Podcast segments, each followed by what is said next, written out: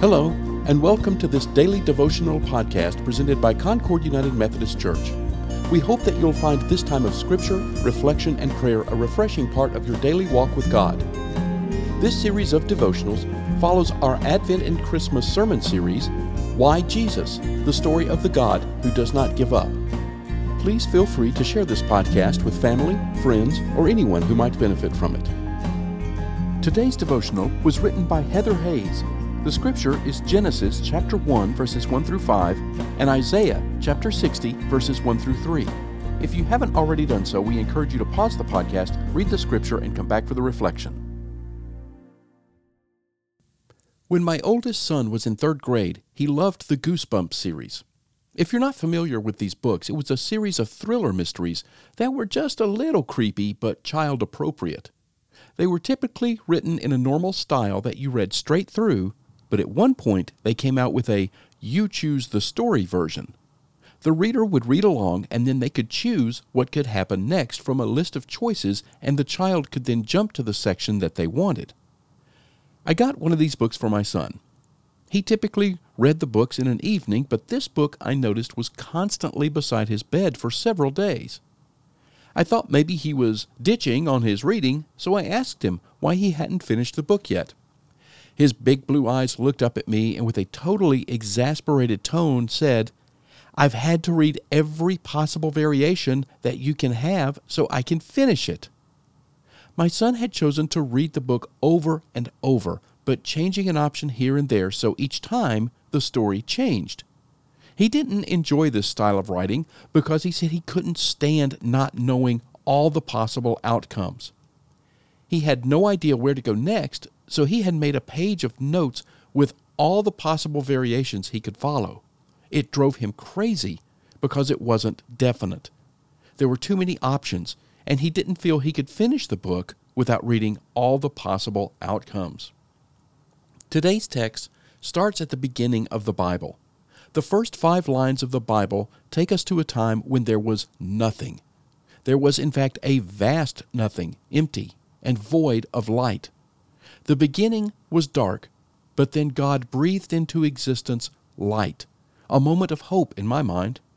Just like in life, when everything appears to be hopeless or dark and void of light, God brings us hope. Each day the sun rises and we can try again. The darkness can end and light can come, and we are comforted by the reminder that God is with us. As we move to Isaiah 60, we again see that light is coming we are reminded of hope to end a time of suffering.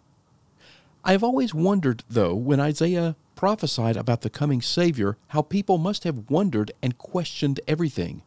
When is he coming? Who will it be? Is he already here? How will he end our suffering? The unknown must have driven them crazy. Now, granted, we don't know how our stories will end exactly, but we do know Jesus clears a path for us to have hope in a better time. Unlike those pesky goosebump books that made my son have to guess what would happen next, the Bible gives us a much clearer picture about where humanity has been and where we are going.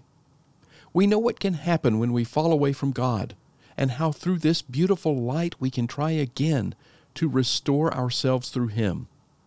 We can look over and over again at the beginning of the Bible and be reminded that the light given to us was not just a physical object placed in the solar system to give light and life, but also a precious child who gives us hope and a fuller life when we commit ourselves to following Christ.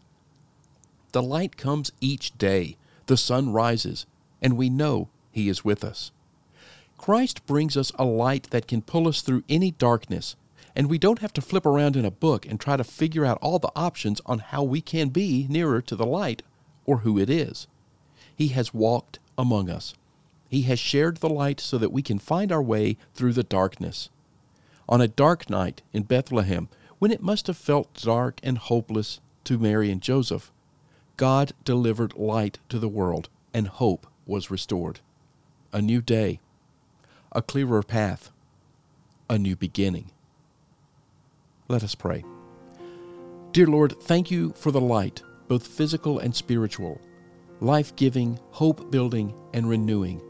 May we bask in your light so others may see your reflection in us. May the hope in a new day also bring a renewed hope in God's plan. Amen. Thank you for listening to today's daily devotional. This podcast is a ministry of Concord United, and we would love to hear from you. To contact us, please send an email to podcast at concordunited.org with daily devotional in the subject line.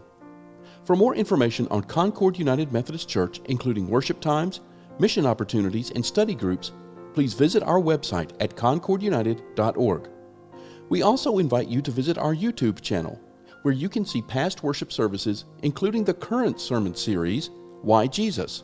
The Story of the God Who Will Not Give Up. Finally, we would be honored if you gave this podcast a positive rating so that others can find it and benefit from it.